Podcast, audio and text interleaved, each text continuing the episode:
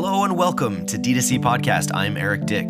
Today we're reading into the surprisingly lucrative children's book industry with Puppy Dogs and Ice Cream founder and CEO Jason Katassi. Jason, who built a massive performance agency, quickly realized that agency life can mean a lot of cash, but can also mean you're not building long-term assets, before he went on to build his eight-figure children's book empire. Gather round and listen to what happens when a next-level performance marketer disrupts the oldest e-commerce business in the world, and learn why channel conflict just massively ties the hand of big book publishers and why it means they're not coming to buy Puppy Dogs and Ice Cream despite its scale and profitability. You'll also hear why Jason built his own attribution software and what it's allowed him to do, as well as how Jason uses ads to performance test his book covers and how he researches his audience to make sure they only release hits.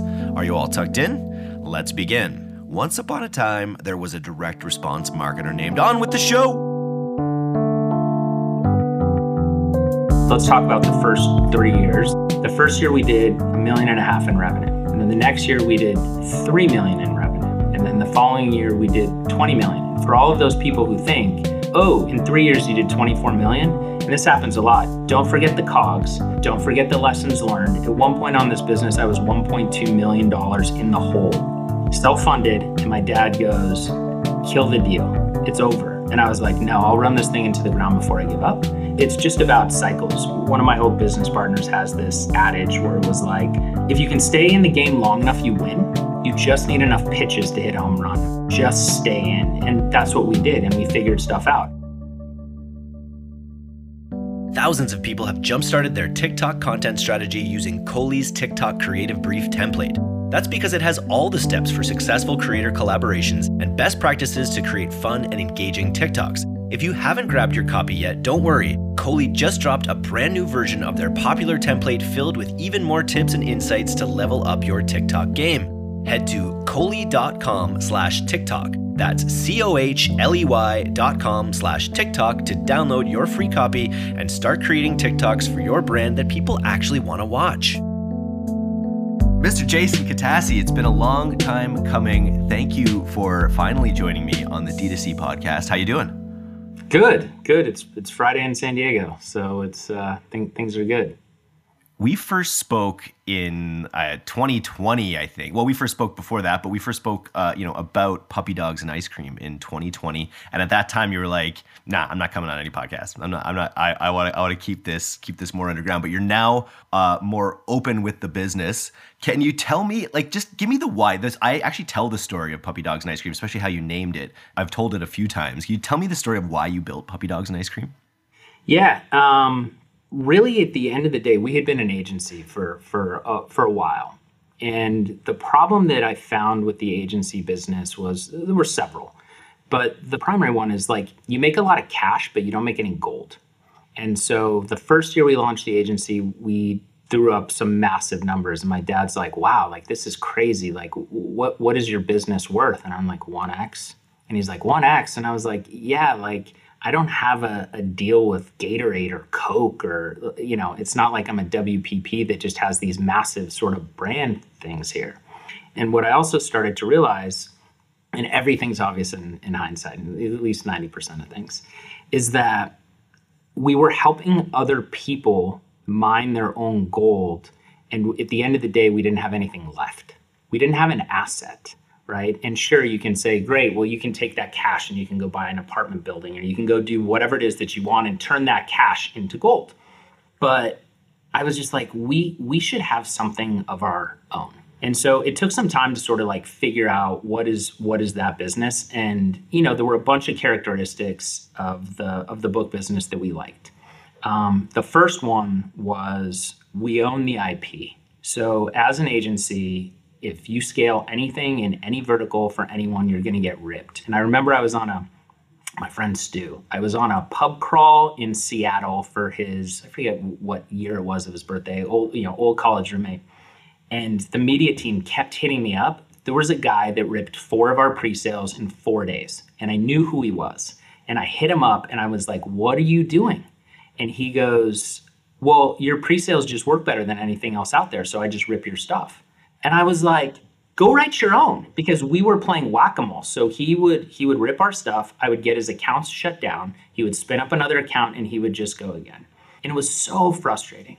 And so then I think, okay, do you run the same stuff everybody else runs? Do you run better? Are you a better marketer? Sure, your assets are better, your copy is better, but then you just get ripped because there's a million guys selling whatever widget or lead gen or whatever, and it was wildly annoying. So what I liked about kids' books was that it was very obvious when you own the IP.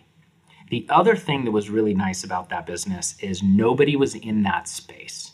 They, for the most part, still aren't. There was a huge uptick over COVID, you know, because most people in the kids' book space are hobbyists, right? So your mom, my mom, I had an idea for a kids' book, and you make a kids' book and you put it on Amazon and you think it's just going to sell, and it doesn't. But at the same time, it's also like the advent of e-commerce is books, right? It's sort of like Amazon selling books. So it's kind of crazy to me that it's taken this long for someone to come in and disrupt it, and that there aren't more people trying to disrupt it in the way you have. So that's what I thought. And so there was a gentleman who was an intro off of an intro, and he was the CFO at one of the very largest publishers in the world. And we had a talk early on, and he goes, they're not coming for you. And I always thought we would scale up, we would grow, and somebody would be like, we like what you're doing, we're gonna come acquire you. And he's like, they're not coming for you. And I was like, why not? Why would they not? And he goes, channel conflict. They're so worried about Target, Costco, Amazon getting pissed off that you're a publisher and you're running ads to your own cart, not to theirs, and that they're going to cut you off. And a bit of a cartel. I've talked to HarperCollins about this, and publishers really have their hands tied about how they're able to sell their book in proximity to all sorts of different places that might be available. It's really locked down. There's so many rules. And I think, without pulling my soapbox out too much, although I guess this is the platform to pull a soapbox out. This is what you do, yeah. Yeah, it's there's several problems, I believe, with the publishing industry in general. One is the channel conflict is hard. And at the end of the day, I'm like, if you're a Penguin Random House, a Hachette, a Harper's, a Scholastic, a Macmillan, whatever, and you have Michelle Obama's new book, do you think they're going to tell you we're not putting Michelle Obama's book in our store? Like, you know, or a Howard Stern book, or I don't know, think of any other celebrity, right? Like, of course they are. And I always think about, like, if Activision comes out with a new Call of Duty, what, like, you know, Toys R Us is going to go, hey, we don't want the new Call of Duty release. Or AMC goes, I don't need Tom Cruise's new movie. Of course they do, right? So who's steering the ship? And at the end of the day, sure, you have shelf space, but at the end of the day, online, Target.com is just a cart. Right? So is Costco.com. So is Amazon. It's just a cart. And then my other thesis was, well, shit, if I'm spending 7 figures a month in ad spend, you're going to get the lift and the recall when somebody walks down the aisle and goes, oh, that's the book I saw, right? Like, and then they take it and they throw it into the cart as an impulsive buy. And so as we grew, we started having conversations with all the major publishers. Everybody was like, who are you? We've never heard of you. Like, where did you come from? And it kept going back to the channel conflict. I also believe, just as, you know, the innovator's dilemma, I believe that a lot of people at the top end of these businesses, they don't care, because by the time not having a strong e-com channel matters, they're gone, right? They don't have any skin in the game. They've gotten their golden parachute. They've gotten their shares. They're gone. And so, I mean, look at how they fought Amazon. And Amazon, when you take a look at the retail sales, is by and large the largest, the largest retail channel for them, right? And then, and there's all these rules and stuff like that. And then there's this whole thing about how it's been done and how it needs to be done versus how we do it. And so we do what is best for us, what is best for the team members, what is best for our authors. We do not do the way it's done. And I'll give you an example. The way we sell on Amazon, and for those listening who sell on Amazon, books are a completely different beast. You cannot advertise books on Seller Central. Like, you cannot. So you have to, like, run it either off of KDP, which is the print on demand, or you can run brand, but, like, you can't just run listings. And there's some hacks and stuff we figured out. But one of the things we did with Amazon is we made the books not returnable. And everybody's like, oh, you got to make them returnable. I was like, why? So Amazon's going to buy all these books, then they're not going to sell, and then Amazon's going to return them. Like, I want to know as we balance, as we grow our business, and we're self-funded, so it's not like I got $10 million in the bank and I can afford that float. I was like, you buy the book, you own the book. Managing your inventory is not my job; it's yours. And so there's a slew of those examples, and I think a lot of that is what has really allowed us to just grow so quickly against the competitive set. What can you say about your growth? I read some PR you did, a little, not PR, but I read a piece that you were in a little while ago. But what can you say about your growth in Q4 2022 right now? We're doing really well. You know, I think that if you take a look at our, you know, let's talk about the first 3 years, and then I'll talk a little bit about sort of where we're going. But like the first year we did $1.5 million in revenue, and then the next year we did $3 million in revenue, and then the following year we did $20 million. And for all of those people who think, oh, so in 3 years you did $24 million, and this happens a lot. Don't forget the COGS. Don't forget the lessons learned. At one point on this business, I was $1.2 million in the hole, self-funded, and my dad goes, kill the deal. It's over. And I was like, no, I'll run this thing into the ground before I give up. And it's just about cycles. One of my old business partners has this adage where it was like, if you can stay in the game long enough, you win. You just need enough pitches to hit a home run. So just stay in. And that's what we did. And we figured stuff out. And then there was like a whole thing around, you know, the iOS game, which completely changed our business, like everybody in e-com. And then you have to figure out, like, you know, who moved my cheese, right? So the cheese moved. Do you still keep going back, hoping one day it's going to turn and stuff? And it hasn't. Facebook is still a shit show. Well, all the platforms with all the tracking.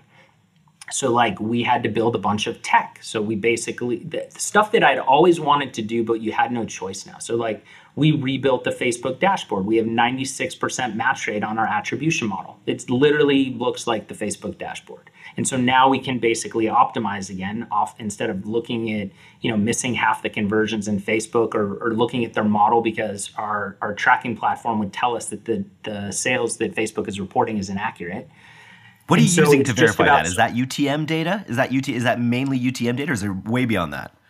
We use volume for split testing. We use Everflow for attribution. And then we have a data analytics team, which is another one of those funny things. We didn't have one forever, any team to do that forever. And one of my friends was like, we have like 5 people on the data side. And I was like, what do they do? And he's like, oh, they do this, that, and whatever. So we hired one guy part-time.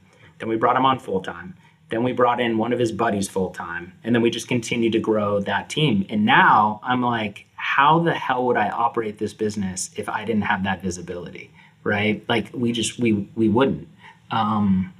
So yeah, it's that very, very simple tech stack. Yeah, very, very simple tech stack. Yeah, it sounds simple. As far as founders go, like you're with Ryan McKenzie, but even more technical, I feel like, when it comes to how much you have your hands on this and how much of a marketer's mind you have. Like, I think from day one, I'm sure it's these principles of D2C and great marketing. Like, how soon did it take you to have a hit, is I'm wondering. So for people out there that are maybe getting started, like how soon did it take you to have a hit with the book that you published? Like how long did it take me to figure out I knew how marketing or to sell a book and like have a hit? To sell a book, we know pretty quick. So when we first moved into publishing, which is what took us from 3 to 20 in that first year, we had more content to sell our customers, right? But the biggest mistake we made was we were like a hungry man at the grocery store after the gym. I'm like, haven't had Honey Nut Cheerios in a while. Drumsticks, those look good, right? Like you're just like throwing everything into the cart, right? Carb loading. And all of our books are good. Like they're great, right? Like I've read every single book we've ever published, and I like them all. I have to, final approval, yes, no. But it took us some time to find our voice. Like, who was our customer? And when I think about like product market fit, like, yeah, there's a big market out there, but like, who's your audience? And so that took some time. And now we have a full process for testing our books. So one of the things that we do that none of the big publishers do, which is insane to me, right? Pick any one of the big ones, and they have a new book that's coming out about apples. They have a new Apple book, and they don't test the cover. This is mind-blowing to me. The thumbnail. The ad. That's the ad. Yeah. They rely on Amazon, and that is the ad. And so, like, when we come up with a book or we publish somebody else's book, the first thing we do is test it. So, like, you know, we have a title. One thing we found is the subtitle really matters, right? So I have Jason's big book about apples, but why do I care? What is that book about, right? And it's like the seven steps to making the perfect apple pie. And you're like, I like making apple pies. I need to buy this book. And then you take a look at, like, the cover design, right? And there was a book called, it was one of the most dramatic cover tests we ever did in terms of the A/B split testing. There's a little girl sitting on a hill. It's called If I Were Your Angel, and there's a tree on the right-hand side, and her back is to the reader on this, like, little hill. And there's a cloud in the shape of a heart, a puffy kind of cloud, the cumulonimbus. And then what we did is, and I may flip these stats, but the net effect is the same. I was like, oh, we should add another tree on the left side of the cover to frame the little girl. It dropped our cost per lead by like 35%. And then I was like, what if we do a wispy cloud, like the, you know, those thin, like cirrus clouds, I think they're called. And that was like 50%. And so those statistics may have been inverse of each other. The content was the same. The base cover was the same. And literally we got the cost per lead down by 50%, and then we got it down by 30%. Nothing else changed. And so we test all of our covers. And so now what we do is we'll take a cover, we put a very, you know, we test all the elements of the cover, title, headline, or subtitle, and then the images to see what works. Do you run a girl? Do you run a little boy? Do you run both? Like what does it look like? Because if your cover doesn't click, you're dead in the water. When it comes to actually researching, you're like, that makes perfect sense. But even a step further back, when it's like what to write about, you know, within this audience, what's the process? You know, you understand your audience. That's great. What's the process to know what to write about to that audience that they're going to resonate most with? Yeah. So why do they care about your book?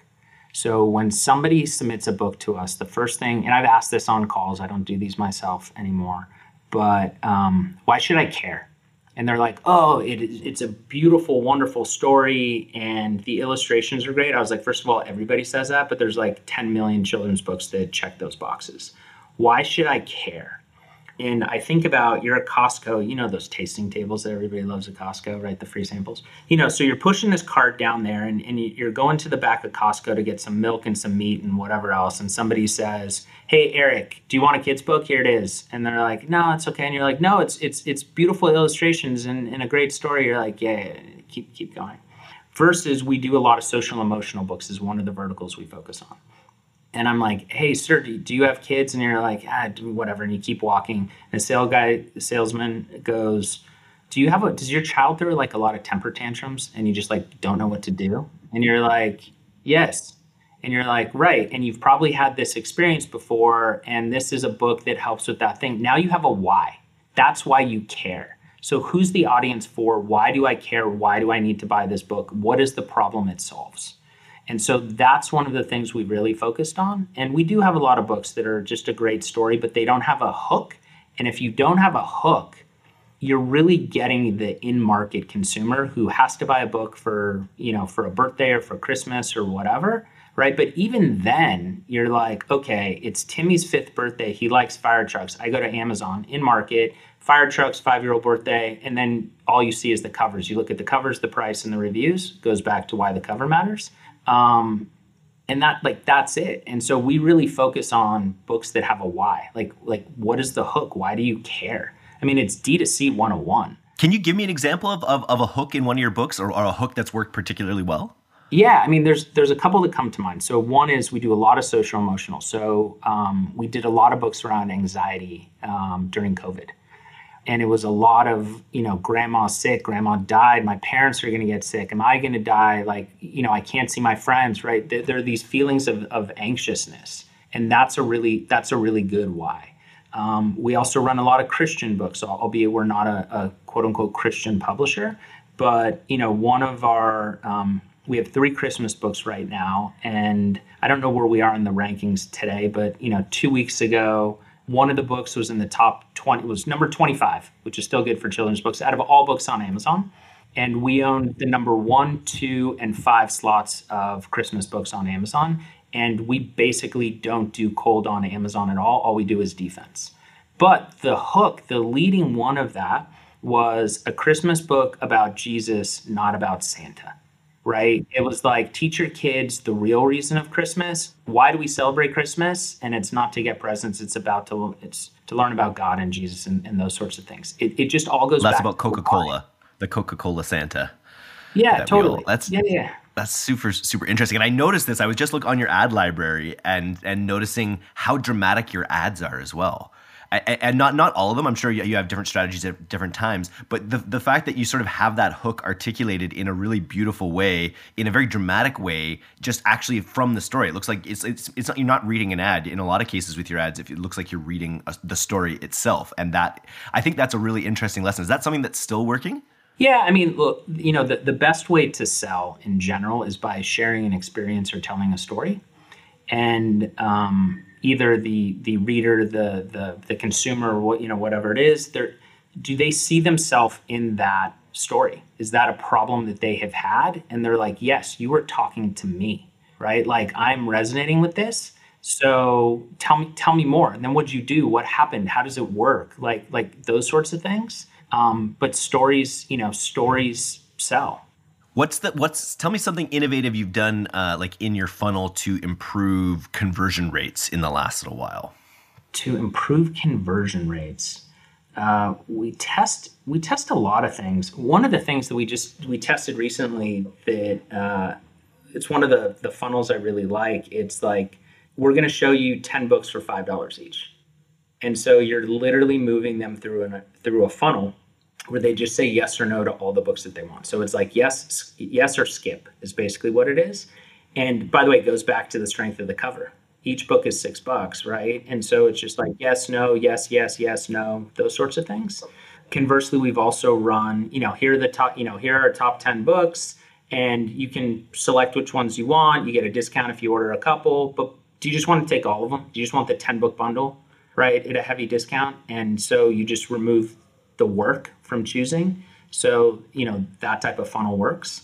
Bundles is probably the secret to our success. Sure, you can go to the store and you can buy a book, but it really comes down to price anchoring, right? So one book is $12, which is top of the mark for a paperback, and most of our books at that price point have doctors attached to them and those sorts of things. But it's like one book for $12.95, 2 books for $24.95, and then 3 books for $27 or $30 or whatever. And people are just like 3 books for $30, done. You also had a tip at a C-suite, which you were a great guest at, with lots of good comments about what you should do with your Amazon images. And I think it was a good little hack about like the last Amazon image is always like an upsell for other products that you have. Yeah, I learned this from the guys at Thrasio. Again, so obvious in retrospect. As the story goes, it's fairly product agnostic, but they had acquired a company that had a suite of products. I can't remember the name of the brand or whatever, but so everybody was buying their apple product, and nobody was buying their banana product, and nobody was buying their orange product. But the apple product was the product that everybody wanted. So you have to use the images in Amazon to sell the product. Right. And so really when they got to the end, they're like, oh, by the way, we also have the banana product that helps if you're trying to eat more fruit. And then we also have the orange. And the hero product started driving a huge amount of incremental lift on. It's basically a cross sell in the carousel image. And so we do that now. And with so many of our authors being not only domain experts, whether it's we have the animal books and they're all animal experts for the different things, or doctors around certain social, emotional kind of things. We also have a slide that reminds them of their credentials, right? So this person is the director of child psychology is a professor. This person has sold 1 million copies of this book and like these sorts of different things.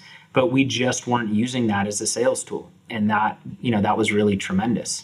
Back to the bundling thing though, which I'm surprised the big guys don't do it, but I guess none of it really surprises me anymore. I shared this story of about, I don't know, it's probably about a year ago, and I needed to buy some new socks.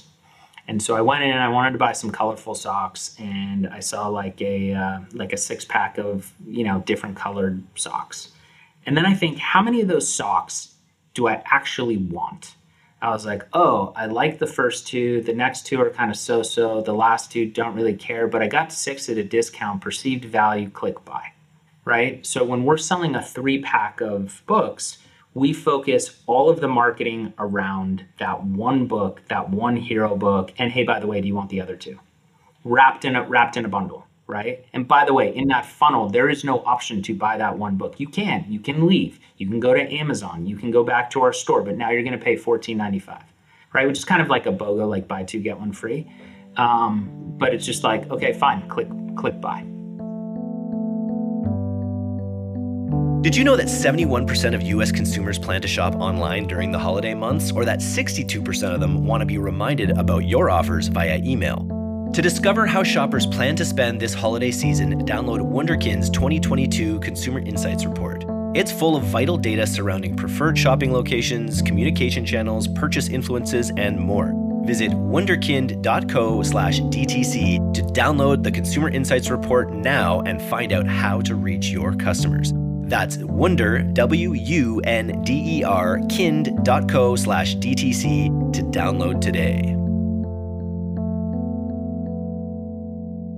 What does Q4 look like for book buy? I did a podcast yesterday with someone. They were talking about how important it was for them to actually segment out who was buying product for gift and who was it was a consumable CPG product. Who was buying it for gift during Q4 and who was buying it as part of their regular cycle, just to try to treat those people differently. I'm curious how gifting and Q4 plays in the book market. Really good question. Let me lead into that by telling you something else. The couple things I don't like about the book business. The first is it is very, very hard to increase the perceived value of a book. How much should a kid's book cost? $10. Well, it's a 32-page book, and then I got this other one that's 100 pages. How much should that book cost? $10. $11 is more, right? But like my COGS just went up. So the page count doesn't really matter. Versus, you know, I'm wearing this black T-shirt for those of you who can't see me.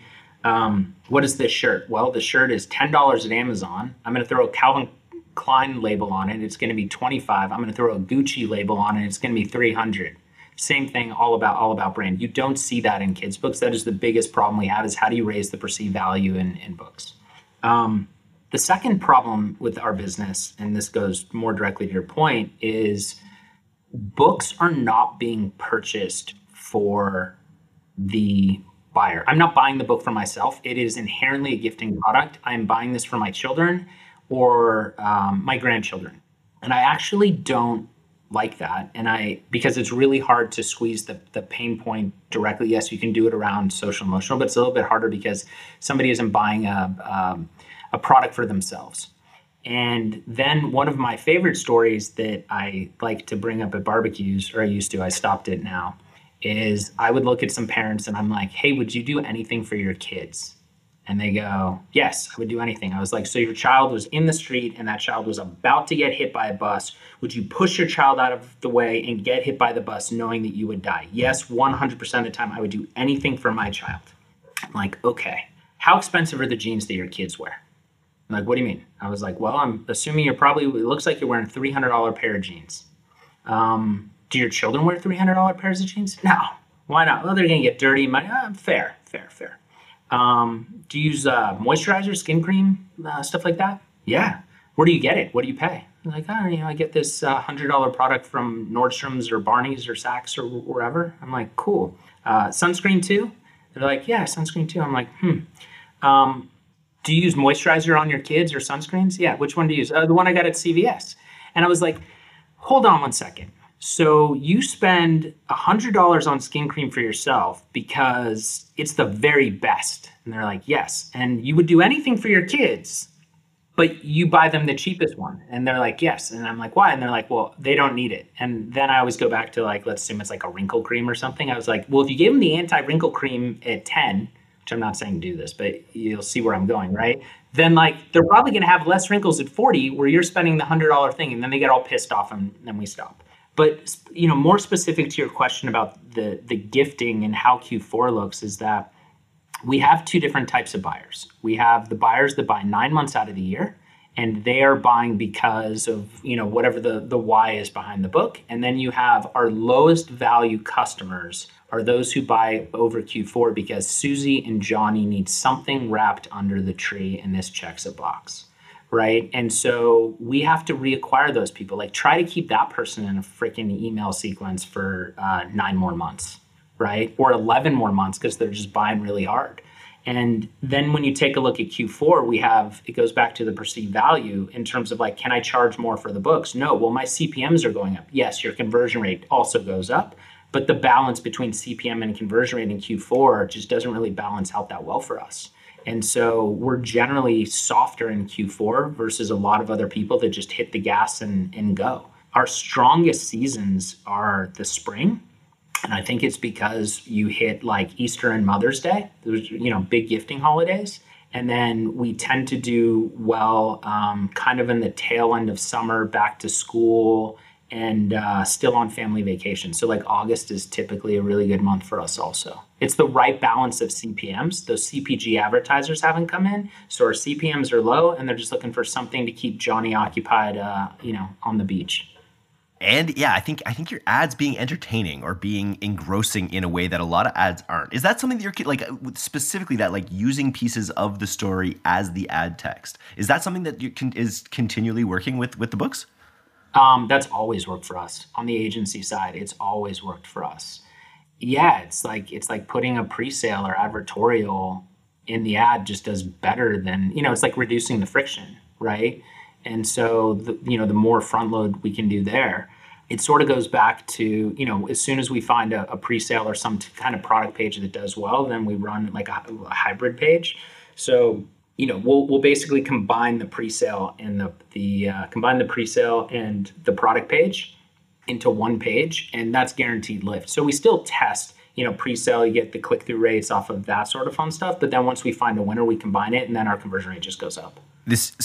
You know, we're old school performance marketers. We've been in the game for a long time. I was talking with another one of my friends who's he's exited a company, but we kind of came up in the same way.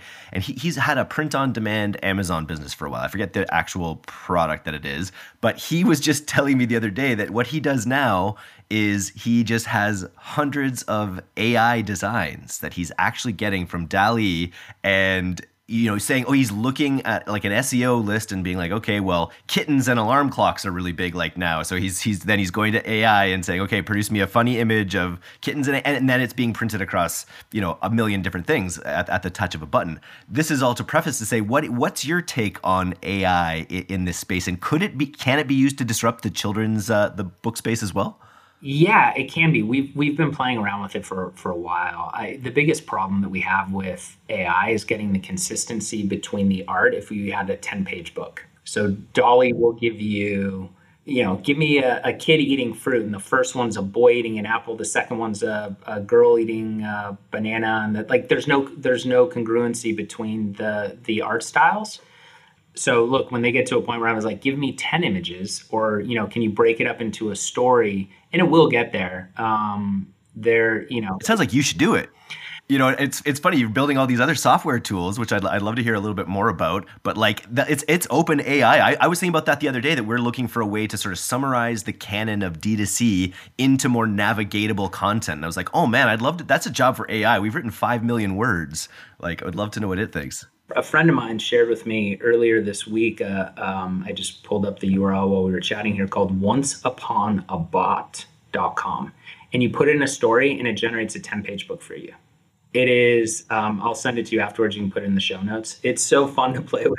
I think you get like 3 free credits and you can just write about whatever, and it just gives you art. And look, it's for a spray and pray model, fine. You know, and you can run all these print-on-demand books if you want to do that. But it will get there. But I think it's some time coming to do that. I've tied it to affiliate marketing because what he's doing is it's on the spammy side, right? Where he's going to come up with hundreds and hundreds of different things, whereas you've got to be a lot more considered and careful with your audience at the scale you're at, like, and you know, really focusing in on those good hooks, those good stories that really connect people.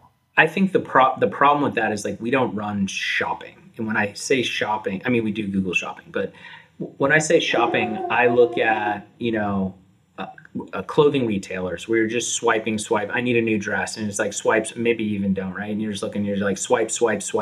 You're just shopping, you are browsing. Everything for us is a funnel. What is the, you know, what's the pain point? What's the hook? You know, and then you go through, you know, the 12, 16 steps of marketing, and you drive them through that funnel, and you get them to focus on a singular product, and you get really, really good at that one product or one vertical. And if you do that, you can take that audience and then you can mail them the other books and whatever, and maybe one resonates and one doesn't, but you still have to have that hero product, right? I think about the Gap. What's the Gap sell? The Gap sells jeans. By the way, they also sell shoes and belts and socks and shirts. But why do you go to the Gap? You go to the Gap for jeans, and then you're going to buy some other stuff. And so we just really take that approach to really just sort of drive it home with a funnel and get really, really good at a singular, you know, suite of books. Do you think there's a direct mail play for you at all? Is that something you've ever considered? We tested it. Goes back to margin and perceived value. So we took 20,000 people that had bought in the last 90 days, and we took 20,000 people that had bought, I think, like a year ago or something like that. We did this test about a year ago. Both mailers made the same amount of money, and I think we lost 1,000 on each. And maybe the offer wasn't good enough, or the creative that we mailed wasn't good enough, but it was just expensive. And it just didn't back out. So if I was selling, you know, maybe a product with a lifetime value of $100 or $150 or something along those lines, we could do something there, but that's just not our core business. But we tried it. We try everything, I think. Well, so if we were to give you $50,000 to grow in Q4, like where, just as, you know, additional budget, would you put it on something existing? Is there something else you'd want to test with that? What would you do? No, if it's existing, that means it's making money, so I don't need the cash. I think that I would probably put the money into tech.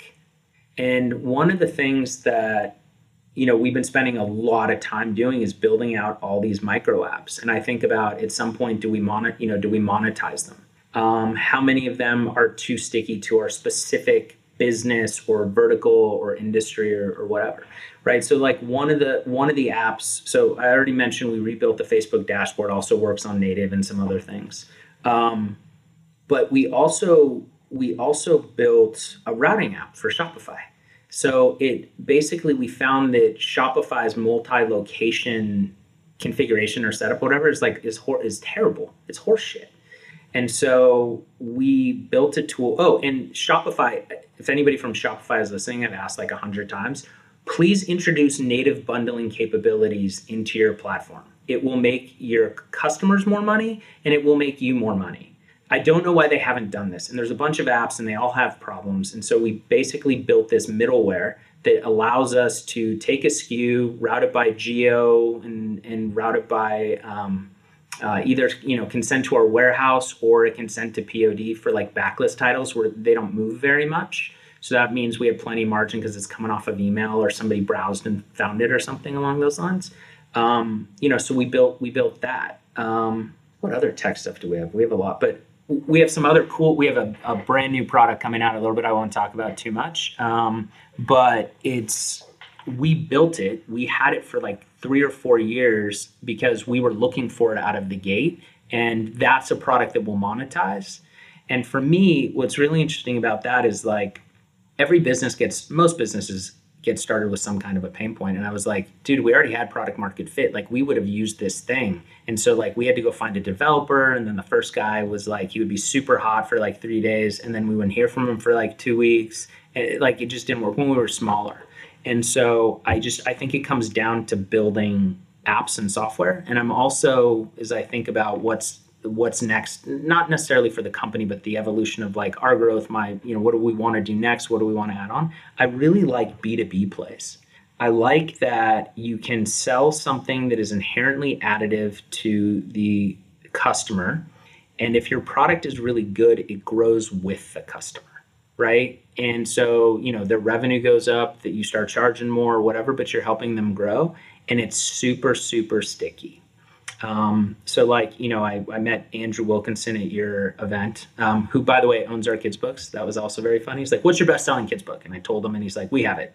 And so I forget how many books move around, but he's into a company called Stamped, which is what we use for our reviews. And we had all of these problems, and we looked very hard at migrating to, Looks. I forget what the name is.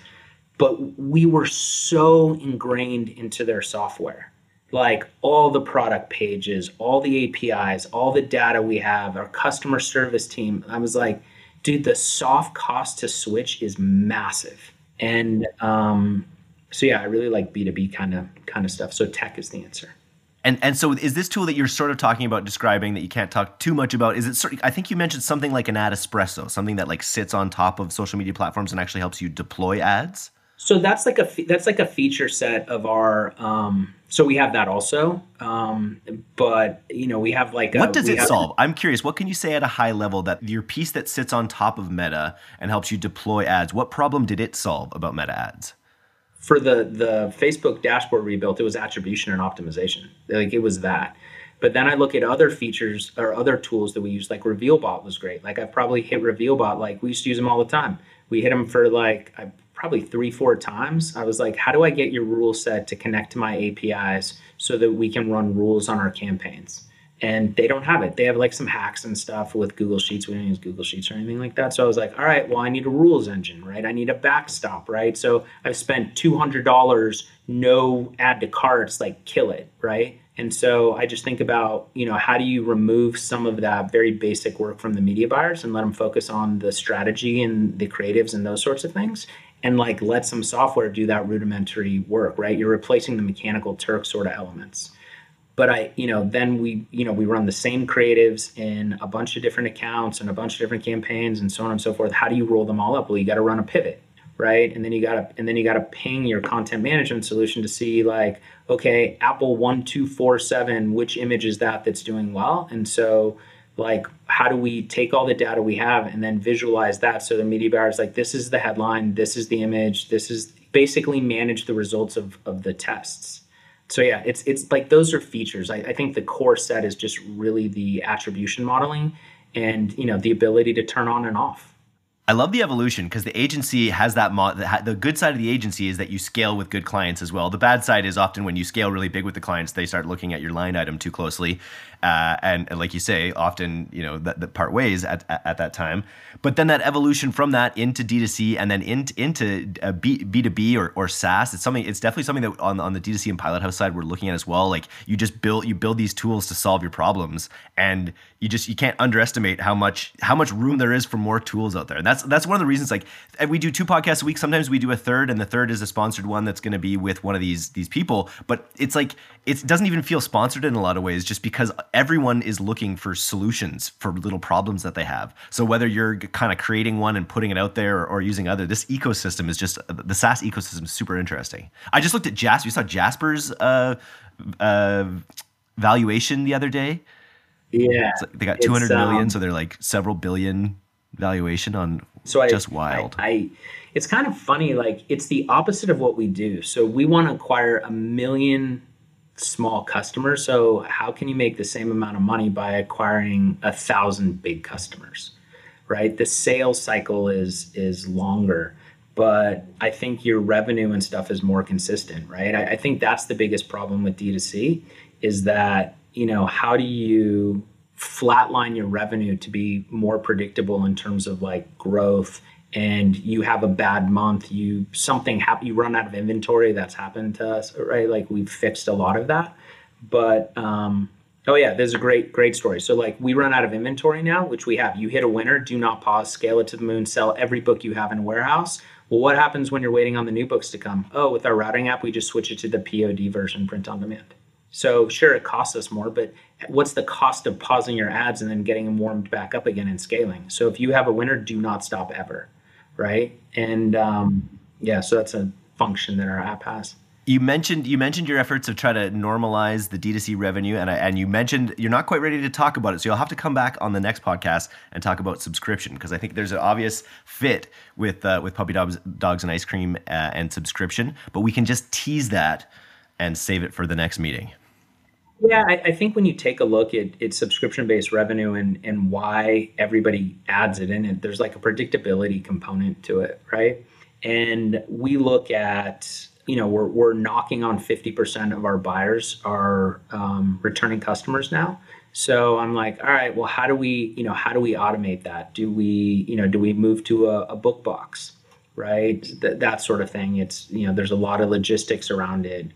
Do we do something with videos? Because, you know, we made a bunch of dumb sort of video creatives for, they're actually really good. They're not dumb, but you know what I mean? And then how do you just really streamline the revenue for your business, while providing a really good customer service, you know, experience. I will say one thing that I'm very proud of as a business owner, we are obsessive compulsive about customer service. Our customer service scores are off the charts. And I think that at the end of the day, you will always have a problem when you hit a certain size or certain scale. So it's like, how do you treat those customers? And you treat them right. They'll come, like it like makes them more loyal. Like it's crazy to me. Right. And so there's a bunch of things that happen that aren't our problem. And we still fix it. So, you know, I remember years ago, this guy called up and he goes, you know, we got a bunch of books and they went onto the mailman, put them on the porch and the sprinklers came on and all the books got wet. And in my head, I'm like, not my fucking problem. Right. Like they showed up at your house, you turn the sprinkler, like whatever it is. Right. And you reship to that customer. And you're like, hey, I'm sorry that happened. Like, here's, we'll reship it to you. And by the way, we have this new book that's coming out next week. I'm going to include a copy for you because it was just a pain in the ass. And you're like, okay, cool. And you send it out. Not like, really? You're going to do? Yeah, no problem. Thank you so much. Like those little things really build a lot of loyalty. And I think that customer service done right or done really well is a huge way to sort of build brand loyalty. And so to not think of it as a cost center, as, you know, something you have to do, think of it as an investment, think of it as a LTV booster and just another amazing way to maybe even the most impactful engagement you'll have with that customer. You know what I mean? I was thinking about like the free dessert when you have a problem, right? The manager comes over and goes, how was the meal? This happened to me not too long ago. I'm very honest. One of the things people always joke about is when, you know, we get on a call and they're like, how's your day going? I always tell them how it's going. And I was like, oh, it's horrible today or something. I had a big win or like whatever it is. And I don't go fine. So like this guy comes, a manager comes over. He's like, hey, just, you know, it's making the rounds. How was your food? I was like, you know, we eat here all the time. It was good. But like somebody's got a heavy hand with the salt today. Like, I don't know what's going on, but like heavy hand on the salt. And he's like, really? Okay, cool. And, all right, I'll let the chef know, walks away. Give me a scoop of ice cream, dude. Give me something because I spend a bunch of money. And now I told everybody I know, I was like, why wouldn't that guy just give you like a free dessert or something like that? Or let me comp the drinks, which generally they do. But in this one instance, he didn't. And it destroyed the brand loyalty for me. And I actually went on Yelp and I actually wrote a thing. And I don't do it to bash the restaurant. I do it because if the owner of the restaurant actually cares about his business, which if he doesn't, I don't want to eat there again. But if he does care about the business, hopefully he reviews the Yelp reviews and notices something and was like, oh, we should fix this. But those times where they, we're going to comp a round of drinks or here's a free dessert on us. You're like, oh. That's great. Maybe you don't order the dessert and realize they got a great cheesecake or a creme brulee and you order it next time. And now your average ticket order, you know, went up. I just don't think people focus on it. I love it. Yeah. 100% agreed. Let's also leave this podcast with just a little tip. This is something if you're ever needing to send a corporate gift to someone, there is no better corporate gift than the one that Jason got me for providing just a little free consulting many years back. He actually sent me a pair of Tiffany blue box with crystal beer steins that literally every beer I drink in my home is out of one of these steins. And so if you're looking for that great gift for a business contact, crystal Tiffany steins, go for it. It is. You use those as well at home? Well, the story was we got one for my dad for Father's Day. It had to be 30 years ago, more. And the mug just stayed around forever. It's crystal. It's heavy. Looks like crushed like rocks, like glaciery, kind of like jagged. I love those mugs. I just love them. And so, yeah. They're hefty enough to feel like a badass German, but then they're like also like shiny and dainty and beautiful. It's I just love it. Gotta say.